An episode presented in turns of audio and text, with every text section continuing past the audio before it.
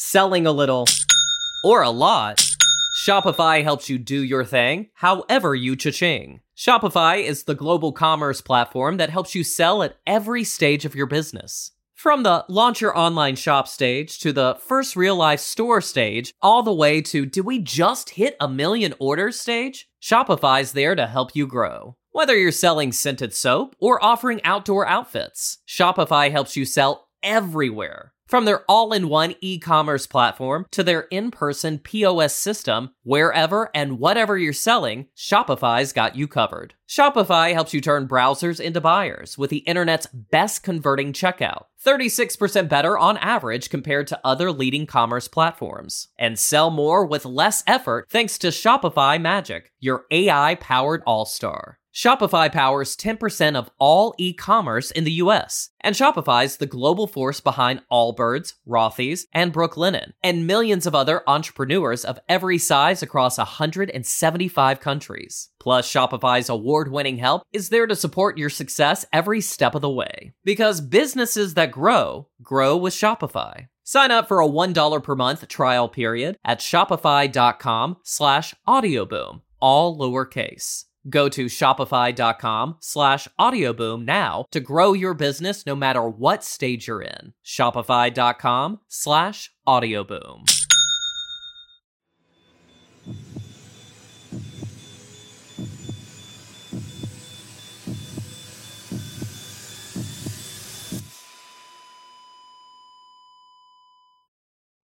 Our episodes deal with serious and often distressing incidents.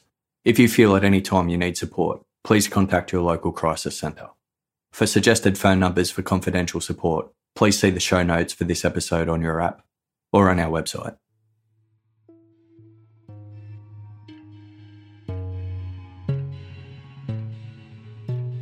Life in the waterfront city of Tampa, Florida was peaceful for 47 year old Joanne Steffi. Her bungalow style house backed onto a man made canal that granted access to the sparkling blue waters of Tampa Bay. Small boats headed to and from the harbour putted past Joanne's home, creating a relaxing coastal like environment.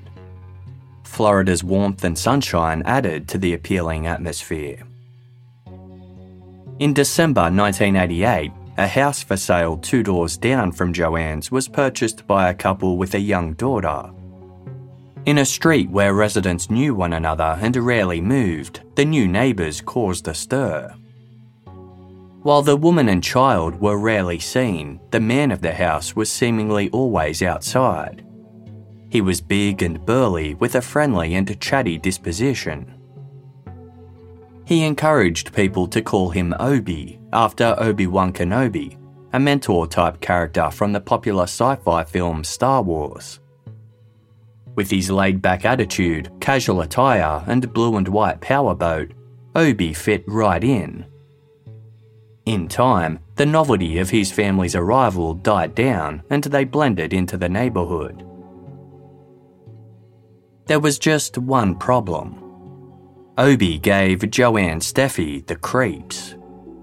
She found his banter superficial and fake, and he had a tendency to appear out of nowhere and insert himself into private conversations.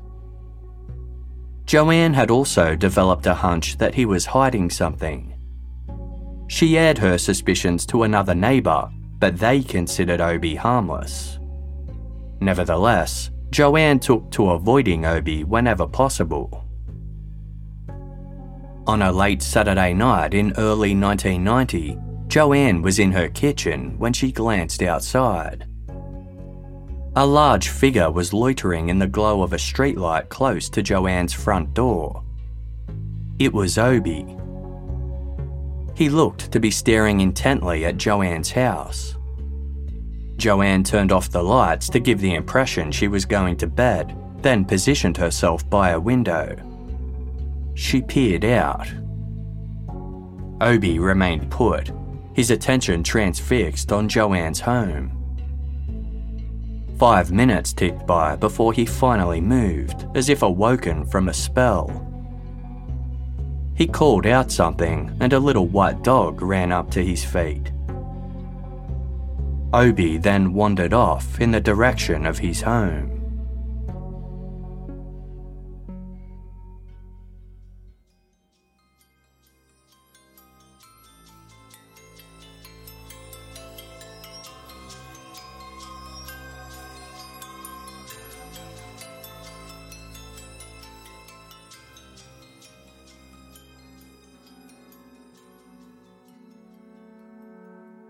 The Rogers family worked hard on their dairy farm in the small village of Willshire, Ohio. 37 year old patriarch Hal Rogers maintained the 300 acre property full time. Hal's 36 year old wife, Joan, better known as Jo, helped out. Jo also worked nights as a forklift operator. Even the couple's two teenage daughters chipped in. 17 year old Michelle and 14 year old Christe Rogers juggled their schoolwork with farm chores. When it came time for the family to take a much needed break, they excitedly began planning a trip to Florida. The southern coast, with its hundreds of miles of beaches and festive atmosphere, offered a welcome change to the Rogers inland rural lifestyle. Importantly, Florida was the home of the Disney World theme park and resort, while Hal and Jo had been on a few interstate trips throughout their long relationship, visiting Florida would mark the first time Michelle and Christe had left Ohio. Michelle eagerly crossed off each passing day on her calendar until her long awaited holiday finally commenced on Friday, May 26, 1989. Hal wished he could go to Florida, but his farm needed constant upkeep, so he decided to stay home.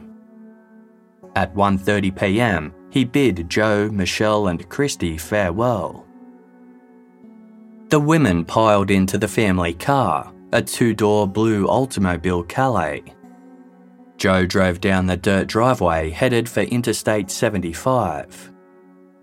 The highway would take them over 1,000 miles south through the streets of Kentucky, Tennessee, and Georgia before reaching Florida. The trio were due back on Sunday, June 4 at the latest, as Jo had to work on Monday night. Days into their trip, Hal received a postcard from Florida's central city, Orlando.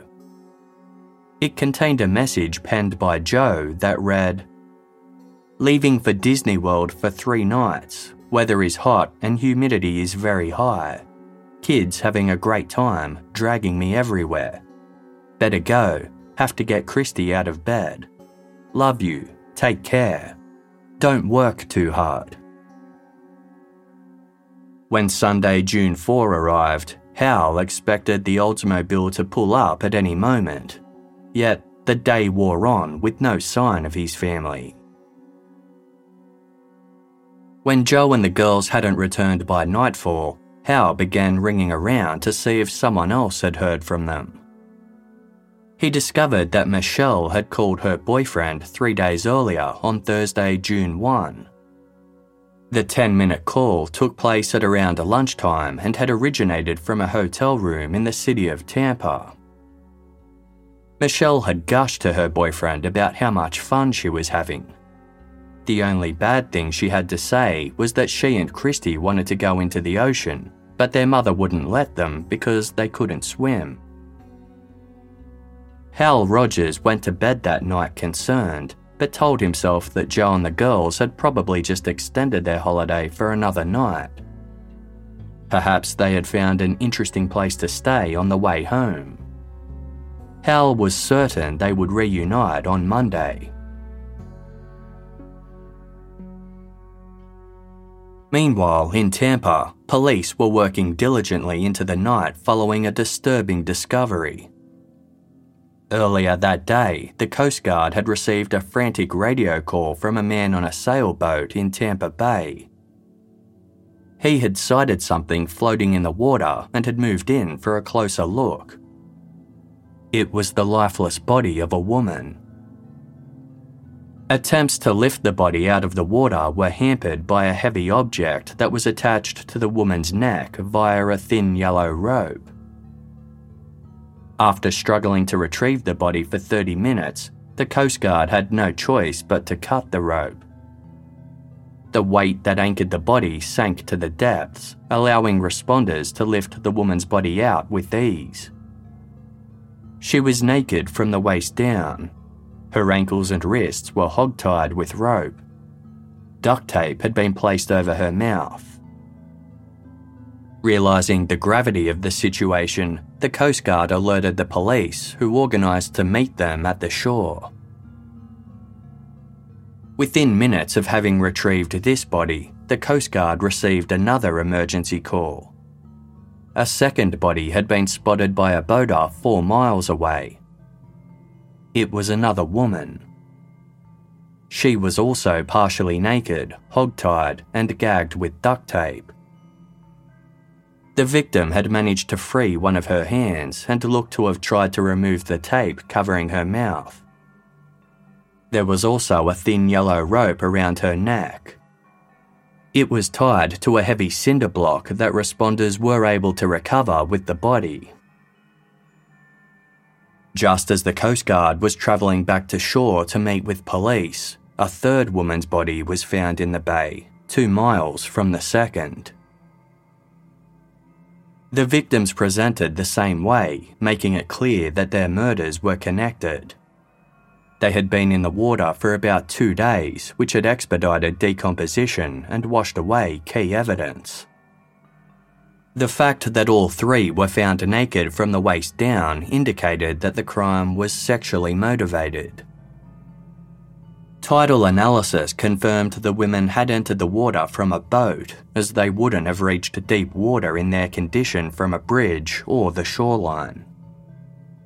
The cinder blocks tied to their necks were a deliberate act to weigh their bodies down. None of the bodies had knife or bullet wounds or anything else to indicate a violent cause of death. This led a medical examiner to assume that they had entered the water while still alive. It could not be ascertained if the women had died from strangulation or drowning. Their official cause of death was listed as asphyxia. No identification was found with the victims. Their fingerprints were taken, but they didn't match any on record scouring Tampa Bay for evidence came up dry. When speaking to the press, authorities were upfront. They had no motive, no suspects, and no leads. No one matching the victims' descriptions had been reported missing in the area recently. This led police to believe that the women were from elsewhere. Florida was a tourist hotspot, especially in the warmer months.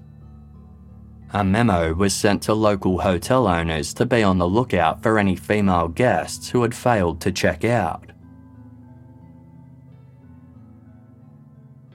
Four days after the bodies were discovered, a housekeeper was going about her workday. She was employed at the Days Inn, a hotel in the Bayside Tampa neighbourhood of Rocky Point. She entered room 251. The two double beds within were neatly made. Makeup and toiletries were on the bathroom counter, and clothing was scattered on the dark teal carpet. The hotel room had appeared exactly the same for the previous four days. The housekeeper informed her manager. The guests assigned to room 251 hadn't checked out yet. Their booking was under the name Rogers and applied to Jo Rogers and her two daughters, Michelle and Christe. They had checked into the room at midday on Thursday, June 1, and hadn't been seen since. Homicide detectives were informed and arrived at the hotel room where they recovered Jo, Michelle, and Christe's fingerprints. They were cross checked with the three bodies found in nearby Tampa Bay the missing women's dental records were also obtained to facilitate an ID check. There was absolutely no doubt. The three murdered women were Jo, Michelle, and Christe Rogers. There were no signs of a struggle in the Rogers hotel room or anything else distinctly criminal. A roll of camera film was taken into evidence and developed. The second last photo depicted Michelle Rogers sitting on the hotel room's floor. Although sunburned and weary, she did not appear distressed.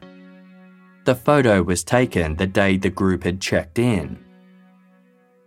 The final photo was taken from the hotel room's balcony of the sun setting over Tampa Bay. This meant the three women had been in their hotel room at dusk on Thursday, June 1. It was unknown where they had gone from there. Notably, the Rogers blue Oldsmobile wasn't in the hotel parking lot. The search for the car encompassed the nearby perimeter of Tampa Bay, given its significance. It was soon discovered in a parking spot at a boat landing closest to the Days Inn. There was nothing to suggest anything amiss had occurred in relation to the vehicle, and only Jo, Michelle, and Christe's fingerprints were found in and around it. The Oldsmobile contained a book of semi complete crossword puzzles, a half eaten chocolate bar, two decks of playing cards, and a brochure with directions to the Days Inn scribbled on it. There was also a piece of paper in the front that featured Jo Rogers' handwriting. She had jotted down the directions to the boat ramp where her car was found and the words, blue with white, Curiously, a blue and white coloured powerboat was sighted in the car park of the Days Inn on the very day Jo and the girls went missing. The witness recalled the boat was being towed by a dark coloured car.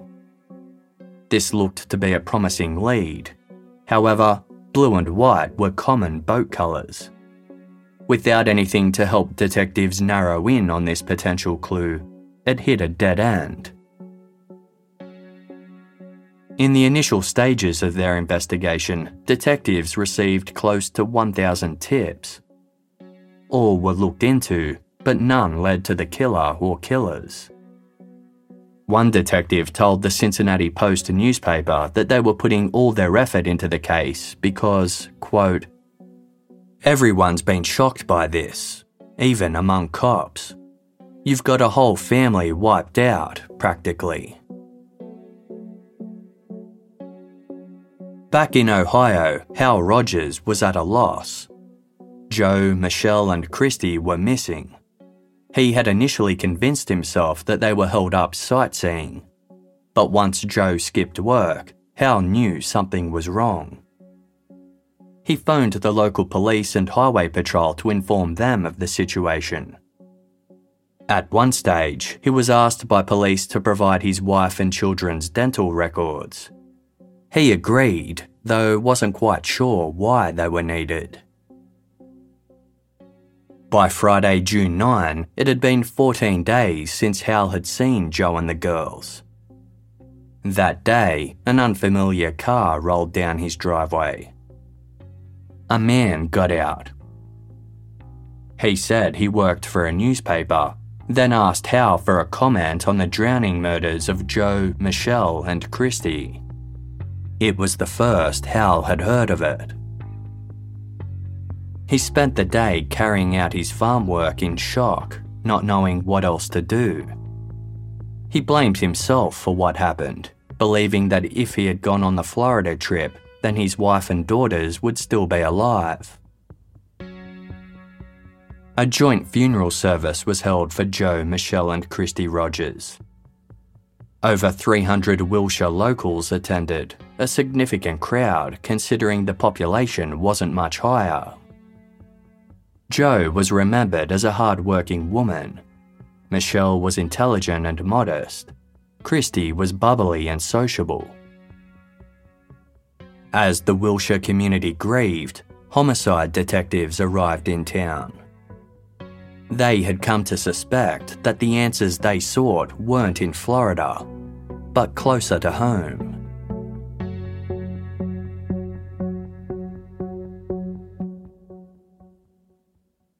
Just over a year before Jo, Michelle, and Christe Rogers were killed, an 18 year old woman presented to the emergency department of a hospital outside of Willshire.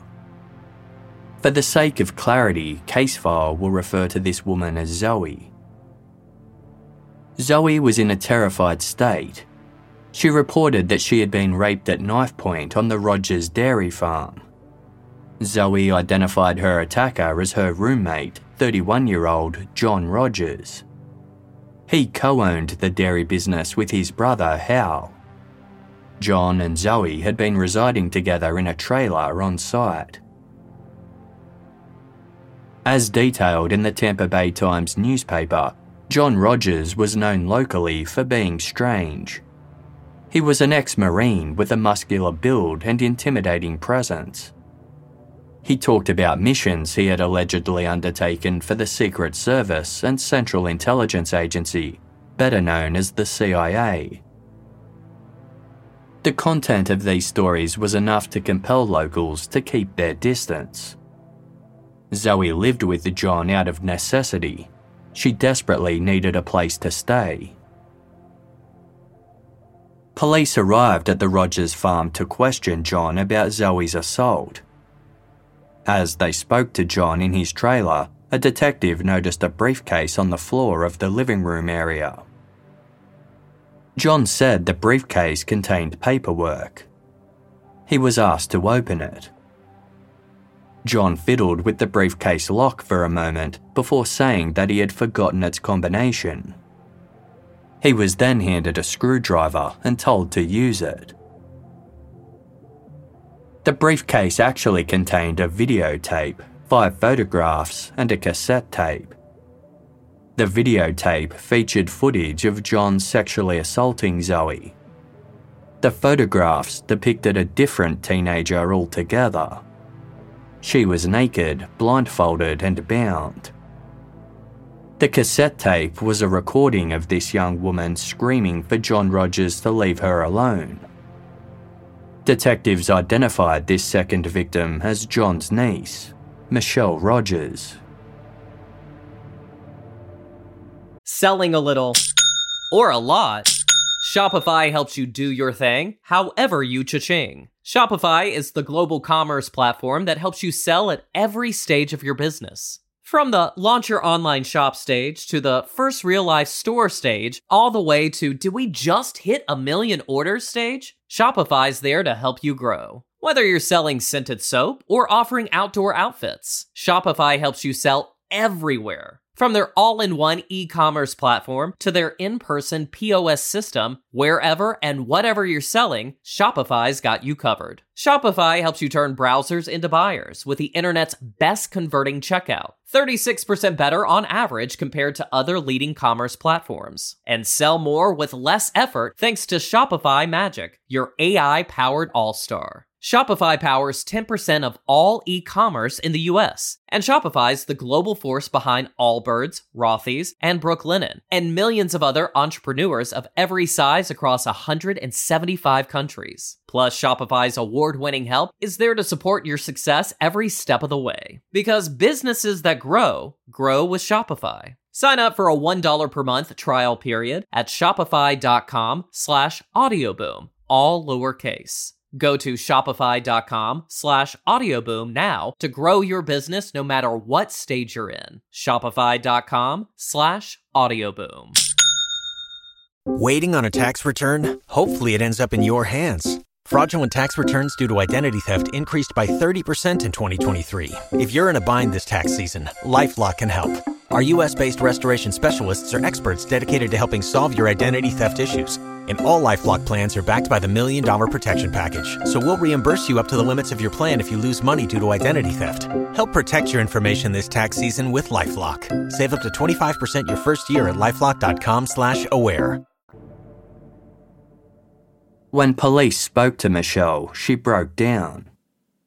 She revealed that her Uncle John had been sexually abusing her for almost two years, beginning when Michelle was 14 years old. She kept word of the abuse secret, as John had repeatedly threatened to kill her if she spoke out. Hal and Jo Rogers had noticed their oldest daughter seemed nervous around John, but thought it was due to their clashing personalities. Michelle protected her younger sister, Christe, by making sure she was never alone with their uncle. John was arrested in mid February 1988 and was released on bail pending trial. Hal Rogers had put up the money that secured his brother's freedom, even though Hal's daughter was one of John's victims. Hal later explained that he had once given his word to John that he would get him out of jail no matter what. And Hal never broke promises. He did, however, make John sell his share of the dairy farm and told him never to come near his family again. The following year, John Rogers pleaded no contest for the rape of Zoe.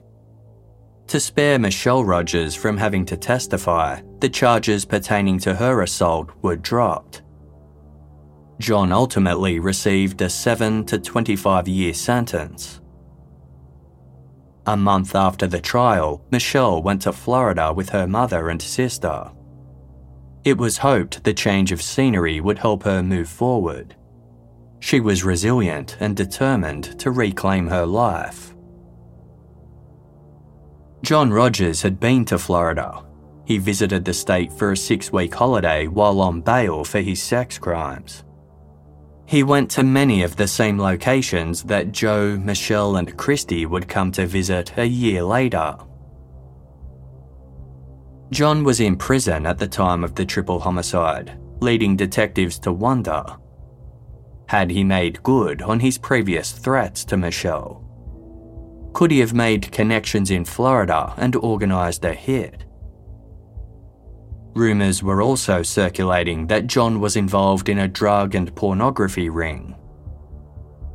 Apparently, Jo was aware, providing another motive why John would target the Rogers women. Yet, there was no way John could have known that Jo, Michelle, or Christe were in Florida. He had no visitors in prison or correspondence with the outside world. John wasn't the only Rogers family member that raised suspicions. Gossip in Willshire spotlighted Hal Rogers due to his perceived odd behaviour in the aftermath of the murders of his wife and daughters. He didn't cry at their funeral and had taken to wearing tinted glasses. A feeling had arisen within the community that Hal was hiding something. Detectives checked Hal's bank records and discovered that he had withdrawn $7,000 shortly after his family had gone missing. Hal explained that he had intended to use the money to drive to Florida and commence a search.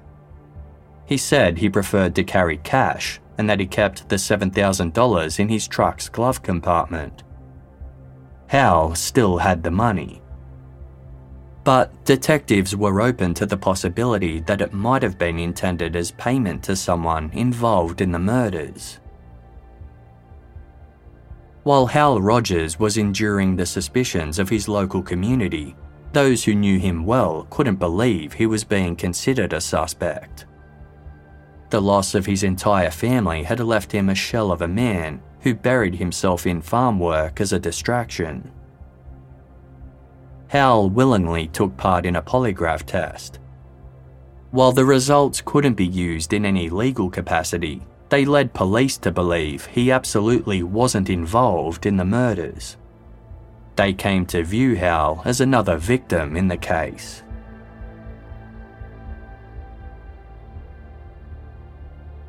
The Rogers case was featured in the Florida Department of Law Enforcement Bulletin.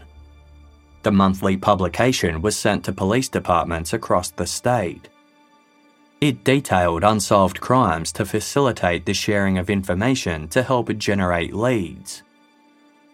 One Florida based police officer was going through his paperwork four months after the killings when he came across the latest bulletin. He was aware of the Rogers case due to its notoriety, but it was another unsolved crime that caught his eye. For the sake of clarity, Casefile will refer to the woman involved as Lucy. 24 year old Lucy was originally from Ontario in Canada.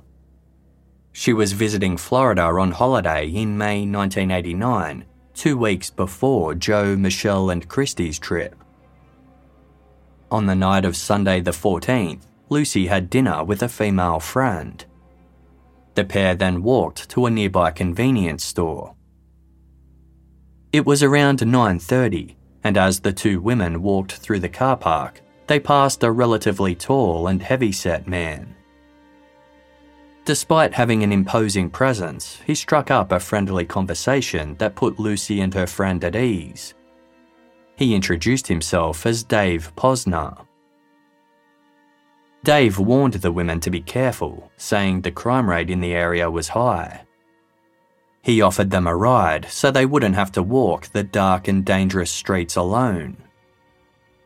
Lucy and her friend accepted and got into Dave's dark coloured vehicle. It was a pleasant drive. At one stage, Lucy spoke of wanting to go fishing while in Florida. Dave told her that he had a powerboat and would be happy to take her out in Tampa Bay. Certain her friend would join them, Lucy made plans for the three of them to meet again the following day at 2 pm. However, Lucy's friend didn't want to go. She couldn't explain why exactly, but Dave gave her the creeps. Undeterred, Lucy went without her. She met Dave as planned, and the two headed out in his blue and white boat. The water was rough in the bay, so they didn't venture far. Dave appeared disappointed that Lucy's friend didn't join them, but was otherwise upbeat. He made easy conversation, talking about his family and mentioning his job as an aluminium salesman.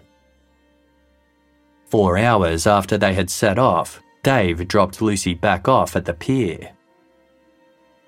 It was 6:30 p.m. and the pair were about to go their separate ways when Dave had an idea. He said Tampa Bay was more beautiful at sunset and offered to take Lucy and her friend out on the water in an hour's time to experience it. Lucy walked back to where she was staying and let her friend know, but her friend still refused to be around creepy Dave.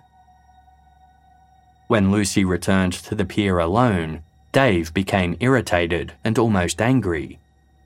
He collected himself and helped Lucy back on his boat. As darkness fell, Dave steered his boat out to deeper waters. Other vessels disappeared from view, and Lucy felt scared. She asked Dave to take her back to shore. He refused and ordered her to sit on his lap. Lucy screamed. Dave responded bluntly Do you think anyone will hear you? He then threatened to duct tape Lucy's mouth shut if she didn't stop. When he made his intentions to rape Lucy clear, she refused to give in. Is it really worth losing your life over? he asked. After raping Lucy, Dave vomited over the side of his boat. He then drove back to land, stopping every so often to vomit some more. When the boat reached shallow water, Lucy jumped out. Dave told her to watch her step, then drove away.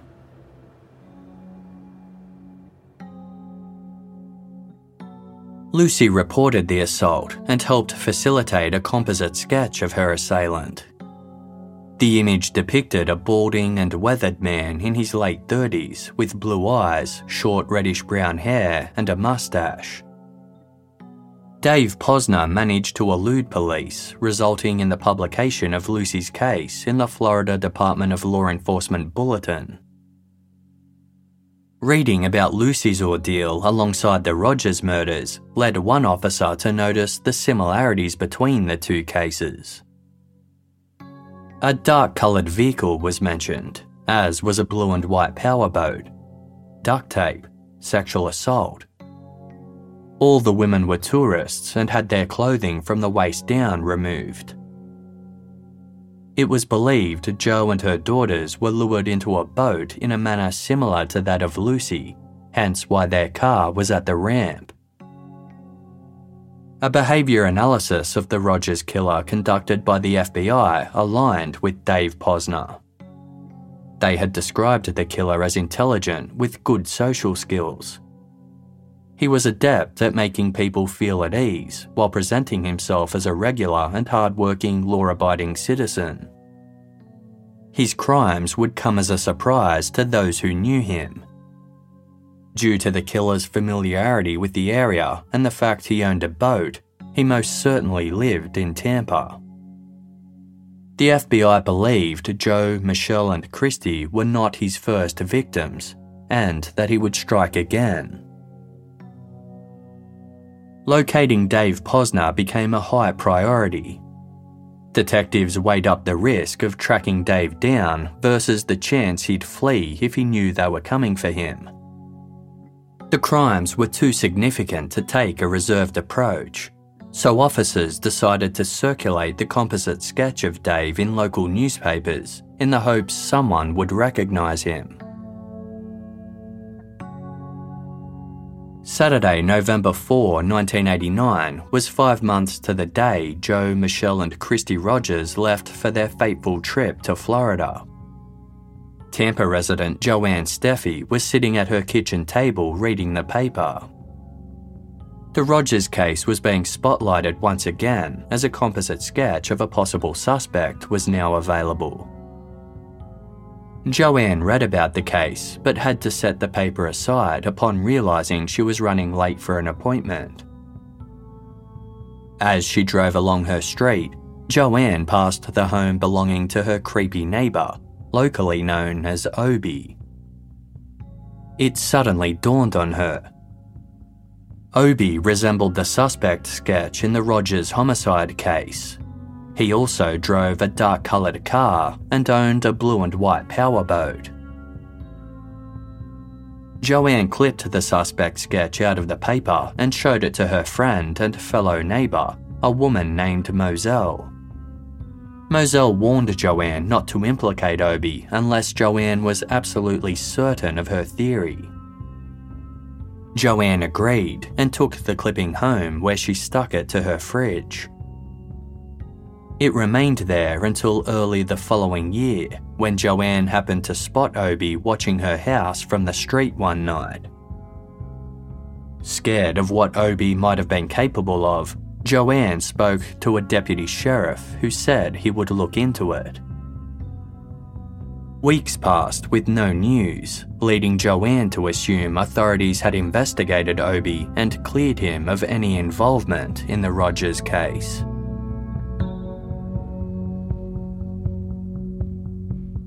Selling a little or a lot, Shopify helps you do your thing however you cha-ching. Shopify is the global commerce platform that helps you sell at every stage of your business. From the launch your online shop stage to the first real life store stage, all the way to did we just hit a million orders stage? Shopify's there to help you grow. Whether you're selling scented soap or offering outdoor outfits, Shopify helps you sell everywhere from their all in one e commerce platform to their in person POS system, wherever and whatever you're selling, Shopify's got you covered. Shopify helps you turn browsers into buyers with the internet's best converting checkout, 36% better on average compared to other leading commerce platforms. And sell more with less effort thanks to Shopify Magic, your AI powered all star. Shopify powers 10% of all e-commerce in the US, and Shopify's the global force behind Allbirds, Rothy's, and Brooklinen, and millions of other entrepreneurs of every size across 175 countries. Plus, Shopify's award-winning help is there to support your success every step of the way. Because businesses that grow, grow with Shopify. Sign up for a $1 per month trial period at shopify.com slash audioboom, all lowercase. Go to shopify.com slash audioboom now to grow your business no matter what stage you're in. Shopify.com slash audioboom. A new year full of surprises. But one thing is always predictable. Postage costs go up. Stamps.com gives you crazy discounts of up to 89% off USPS and UPS services. So when postage goes up, your business will barely notice the change. Stamps.com is like your own personal post office, wherever you are. You can even take orders on the go with the mobile app. No lines, no traffic, no waiting. Schedule package pickups, automatically find the cheapest and fastest shipping options, and seamlessly connect with every major marketplace and shopping cart. There's even a supply store where you can stock up on mailing supplies, labels, even printers. Stamps.com has been indispensable for over 1 million businesses just like yours. All you need is a computer or phone and printer.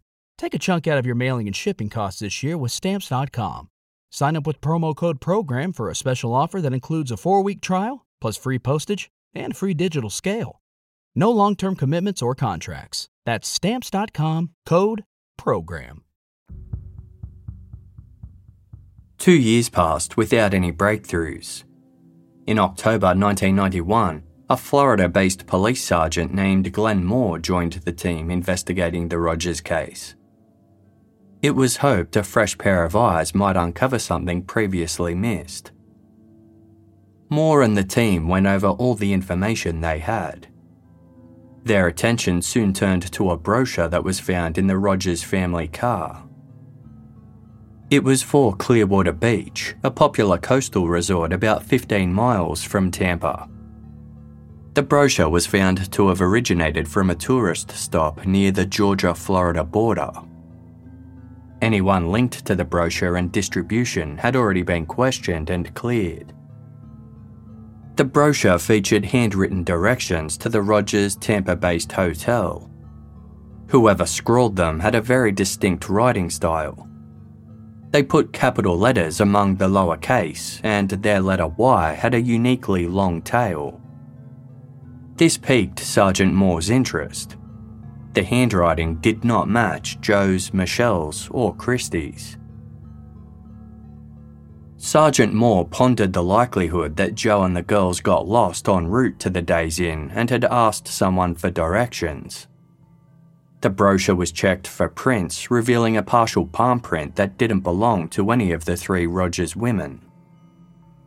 Sergeant Moore came up with a novel idea. He had the handwriting from the brochure printed in newspapers and posted on billboards in the Tampa area. It was accompanied with the message Who wrote these directions? You may know who killed the Rogers family.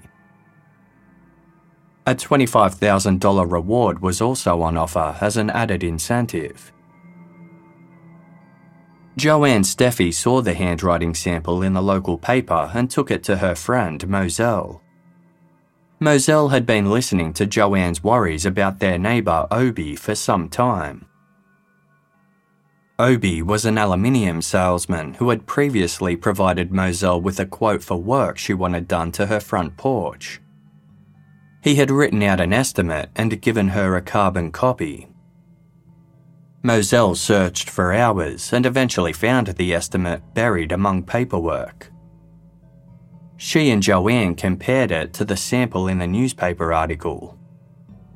It was an exact match. Joanne mailed and faxed it to the local police headquarters. She then waited to hear on the news that Obi, whose real name was Oba Chandler, had been arrested in relation to the Rogers triple homicide. She heard nothing. Joanne made several follow up calls to find out if the police could analyse the handwriting samples she had sent. She was told that the case investigators were making their way through a large amount of leads and that hers would be examined in time. June passed, and by late July, Joanne was still awaiting contact from authorities. Frustrated by their lack of action, Moselle's adult daughter faxed the handwriting samples through to police again. Her accompanying message read Here is another copy of Oba Chandler's handwriting. Many of us are convinced that his handwriting is the one published in the papers. We feel so strongly that they are one and the same that, due to your lack of response, we were tempted to pursue this with a handwriting expert of our own. Following this, investigators were willing to take on the concerns of Joanne Steffi and her neighbours. Within three days, a handwriting expert confirmed that the directions on the Clearwater Beach brochure were indeed penned by Oba Chandler. It was such a close match, it was regarded as unmistakable. While this only proved that Chandler had given the Rogers women directions, it established that he had direct contact with them in the lead up to their murders. And he knew where they were staying. Yet, by the time police closed in on Oba Chandler, they were too late. He was long gone. Oba Chandler was born in Ohio, the only son in a family of five children. His father was a strict disciplinarian who took his own life. The death marked a turning point in 10 year old Oba Chandler. The once quiet and intelligent boy became disruptive. This carried on into his adult years, during which Chandler served short stints in jail for armed robbery, drug dealing, and counterfeiting. While committing a home invasion, Chandler forced the female resident to undress before restraining her to a bed. On another occasion, he bound a woman's hands and feet and covered her mouth in duct tape. By May 1988, Chandler was in the midst of his third marriage. He had eight children with multiple women. Chandler purchased a small bungalow style home in Tampa. His blue and white powerboat was docked at the pier connected to his property, and he parked his dark coloured Jeep Cherokee in the driveway. Oba Chandler worked hard to build a good rapport with his neighbours. Then, in June 1990, he surprised them all by suddenly moving away without telling anyone. It was a year into the Rogers homicide investigation, and shortly after, a composite sketch of the suspect was widely publicised. The investigation into Oba Chandler was given the code name the Tin Man in reference to Chandler's work as an aluminium salesman. Detectives flew to Ontario in Canada where they spoke with Lucy, the woman who was raped aboard a boat by Dave Posner in May 1989. Upon viewing a photo lineup, Lucy pointed out Oba Chandler as being Dave Posner. The friend who had been travelling with Lucy at the time made the same identification. Chandler's resemblance to the composite sketch of Lucy's rapist was uncanny. Oba Chandler was tracked almost 300 miles from Tampa. He had resettled on the other side of the state in the seaside city of Daytona Beach. On Thursday, September 24, 1992, Chandler was visiting pawn shops trying to offload $750,000 worth of jewelry he had stolen. When he pulled into a gas station, officers swooped and he was placed under arrest for sexual battery. Word of his arrest spread, along with rumours that he was involved in the murders of Jo, Michelle, and Christe Rogers. The news left his current neighbours in Daytona Beach stunned. He seemed like a normal guy, one neighbour told the Tampa Times newspaper. With Oba Chandler behind bars, detectives worked to see if they could implicate him in the Rogers triple homicide. They were able to recover Chandler's old blue and white powerboat, which he had sold three months after the murders. So much time had passed, nothing of significance was uncovered. Yet, one of Chandler's sisters recalled him collecting newspaper clippings about the Rogers case. When she confronted him about it, he allegedly confessed to the killings before saying, I'm just bullshitting. On another occasion, Chandler allegedly told one of his daughters that he couldn't go back to Florida because, quote, the police are looking for me because I killed some women. Chandler had also allegedly confessed to his son in law, saying he threw at least one woman overboard.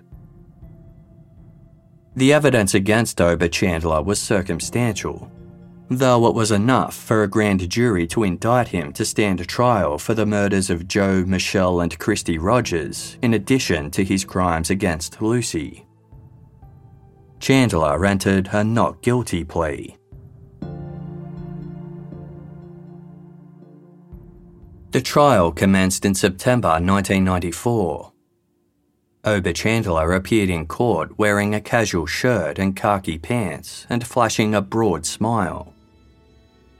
He was impassive throughout proceedings, but would become jovial with his defence team during breaks. The prosecution relied on similar fact evidence in the rape case of Canadian tourist Lucy to show that both crimes were linked. The assistant state attorney argued that the boat was the perfect place for Chandler to commit his crimes, saying, It could be committed in darkness and without the possibility of escape. Chandler's defense team put forth that acts between their client and Lucy were consensual. While they admitted that things got out of hand in that instance, they stressed that this didn't mean their client was a triple murderer. He didn't do it. It's that simple, they maintained. They painted Chandler as a helpful man who had only offered the Rogers women directions. That simple act of kindness had now spiralled into wild and baseless accusations. Three men who spent time remanded with Oba Chandler were called to testify.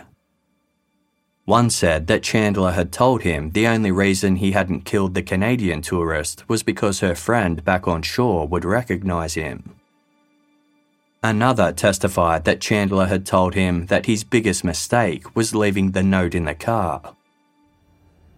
Chandler had allegedly told another inmate that the last words he spoke to the Rogers women before throwing them overboard was to, quote, swim for it, when it was looking likely that the jury would not find in Oba Chandler's favour, the defence threw a curveball. They argued that the sexual battery charge should be dropped, as Lucy couldn't pinpoint exactly where the alleged rape had taken place. If it occurred more than nine nautical miles off the coast, it was outside of US jurisdiction this meant the prosecution would also lose their similar fact evidence tying Lucy's case to the Rogers. In response, the prosecution reiterated key details in Lucy's statement. Specifically, she saw people on the shore and heard a bell ringing from the mainland. This meant Chandler's boat must have been only around a mile offshore. The defence then sought to implicate John Rogers in the murders, given his previous sex offences against his niece, Michelle Rogers. The defence floated the long since disregarded hitman theory to explain how John could pull off the crimes. This prompted the judge to respond You are not getting into John Rogers. John Rogers is a red herring. That is a moot issue. The executive assistant state attorney labelled the hitman theory as idiotic. Oba Chandler took the stand in his own defence, but when asked about his involvement in the rape of Lucy, he pleaded the fifth the right to avoid answering questions in court when the answers may self incriminate. He then snapped that it had nothing to do with Rogers' case. Records showed that Chandler had made three phone calls from his boat between 1 and 2 am the night of the murders. He made another two shortly before 10 am. Chandler testified that he had been out fishing and wound up stranded overnight because his boat's fuel tank sprung a leak and emptied. He flagged down a Coast Guard vessel the following morning, but they were unable to assist as they were en route to an urgent job. Another boat eventually towed Chandler to shore. A member of the Tampa Bay Coast Guard told the court that none of their vessels were in the bay at the time Chandler asserted. Logbooks confirmed that they hadn't been called to any jobs that morning. Furthermore, a marine patrol expert established that Chandler's boat couldn't have leaked all of its fuel. An anti siphon valve prevented this from happening. When the prosecution asked if he had killed the Rogers family, Chandler responded, I have never killed no one in my whole life. It's ludicrous. It's ridiculous. The jury only needed five minutes to reach their unanimous verdict. For the first degree murders of Jo, Michelle, and Christe Rogers, Oba Chandler was found guilty. Given this result, the lesser sexual battery charge against him was dropped. During sentencing, the presiding judge said One victim was first, two watched. Imagine the fear. One victim was second, one watched. Imagine the horror. Finally, the last victim, who had seen the other two disappear over the side, was lifted up and thrown overboard. Imagine the terror. Oba Chandler, you have not only forfeited your right to live among us, but under the laws of the state of Florida, you have forfeited your right to live at all. May God have mercy on your soul. Oba Chandler was sentenced to death. A juror later told the Tampa Bay Times he had a smirk. I just wanted to walk over there and slap it off his face. During his 17 years on death row, Oba Chandler never expressed remorse for his crimes. No one visited him in prison, and attempts to appeal his verdict failed. He was put to death by lethal injection in November 2011. He was 64 years old.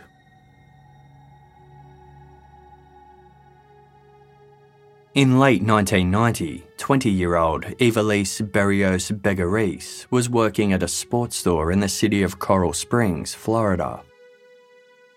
On the evening of Monday, November 26, Ivelisse finished a shift and left the mall where her store was located with several of her co workers. It was just after 10 pm when the group farewelled each other in the parking lot. Ivelisse then headed off to her car alone. When Ivelisse failed to return home, her husband headed to the shopping mall. He spotted Ivelisse's car in the nearly empty lot. She was nowhere to be found. The two tyres on the passenger side of Ivelisse's car were found to have been slashed. Three hours later, Ivelisse's body was found lying naked under the letterbox of a residential house approximately two and a half miles from the mall. She had been strangled to death. Her wrists and ankles featured ligature marks, and there was brown packing tape stuck in her hair. An extensive investigation failed to uncover Ivelisse's killer, and her case went cold. Ivelisse's body had been swabbed for traces of foreign DNA, but it took 23 years before forensic testing had reached the point where anything significant could be uncovered from the samples. In 2013, cold case detectives had the swabs re examined using advanced techniques. DNA was lifted from traces of semen, they matched an existing profile on the state's criminal database.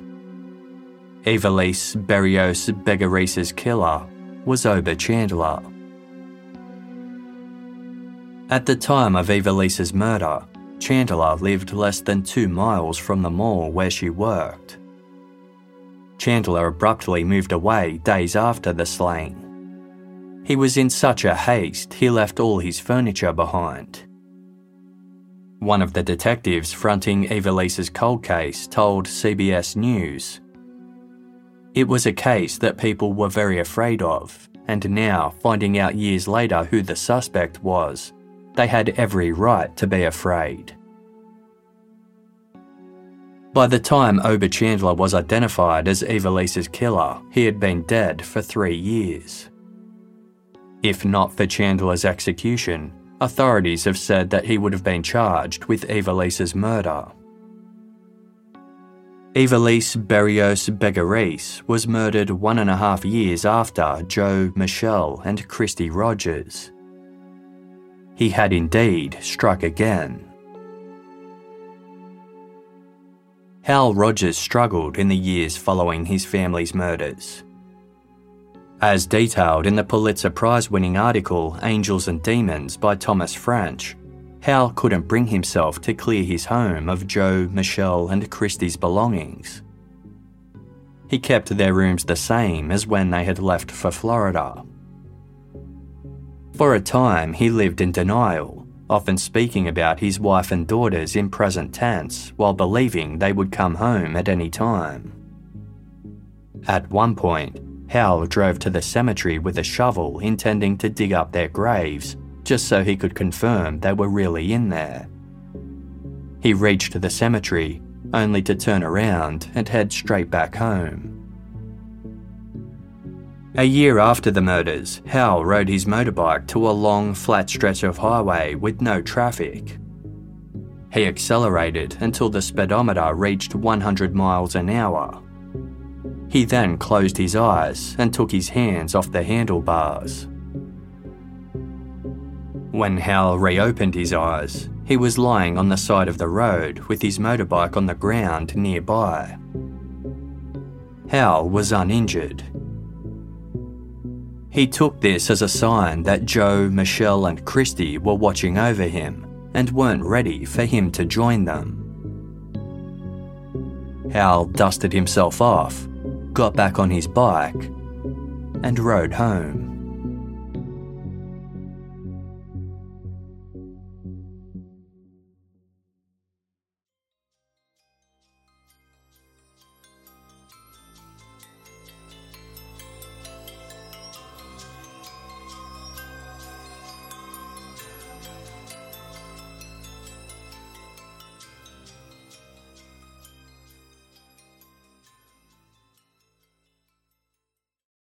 Selling a little or a lot, Shopify helps you do your thing however you cha-ching. Shopify is the global commerce platform that helps you sell at every stage of your business. From the launch your online shop stage to the first real life store stage, all the way to did we just hit a million orders stage? Shopify's there to help you grow. Whether you're selling scented soap or offering outdoor outfits, Shopify helps you sell everywhere. From their all in one e commerce platform to their in person POS system, wherever and whatever you're selling, Shopify's got you covered. Shopify helps you turn browsers into buyers with the internet's best converting checkout, 36% better on average compared to other leading commerce platforms. And sell more with less effort thanks to Shopify Magic, your AI powered all star. Shopify powers 10% of all e-commerce in the US, and Shopify's the global force behind Allbirds, Rothy's, and Brooklinen, and millions of other entrepreneurs of every size across 175 countries. Plus, Shopify's award-winning help is there to support your success every step of the way. Because businesses that grow, grow with Shopify. Sign up for a $1 per month trial period at shopify.com slash audioboom, all lowercase.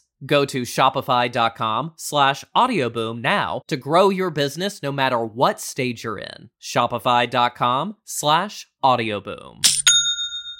Get ahead of the postage rate increases this year with stamps.com. It's like your own personal post office. Sign up with promo code PROGRAM for a four week trial, plus free postage and a free digital scale. No long term commitments or contracts. That's stamps.com code PROGRAM. 47 years ago, on a warm summer's night in Melbourne, Susan Bartlett and Suzanne Armstrong were stabbed to death in their home in Easy Street, Collingwood. Suzanne's 16 month old son was asleep in his cot at the time. To this day, the Easy Street murders is still one of Australia's most confronting cold cases. No one has ever been charged, and critical questions remain unanswered. Journalist Helen Thomas has been investigating Susan and Suzanne's deaths for more than a decade, initially for the Australian Broadcasting Corporation's background briefing program, and then for her book, Murder on Easy Street. Now Helen has delved into the case again for a brand new original podcast made for Casefile Presents. Search Casefile Presents The Easy Street Murders wherever you get your podcasts or binge the entire series for free on the iHeartRadio app.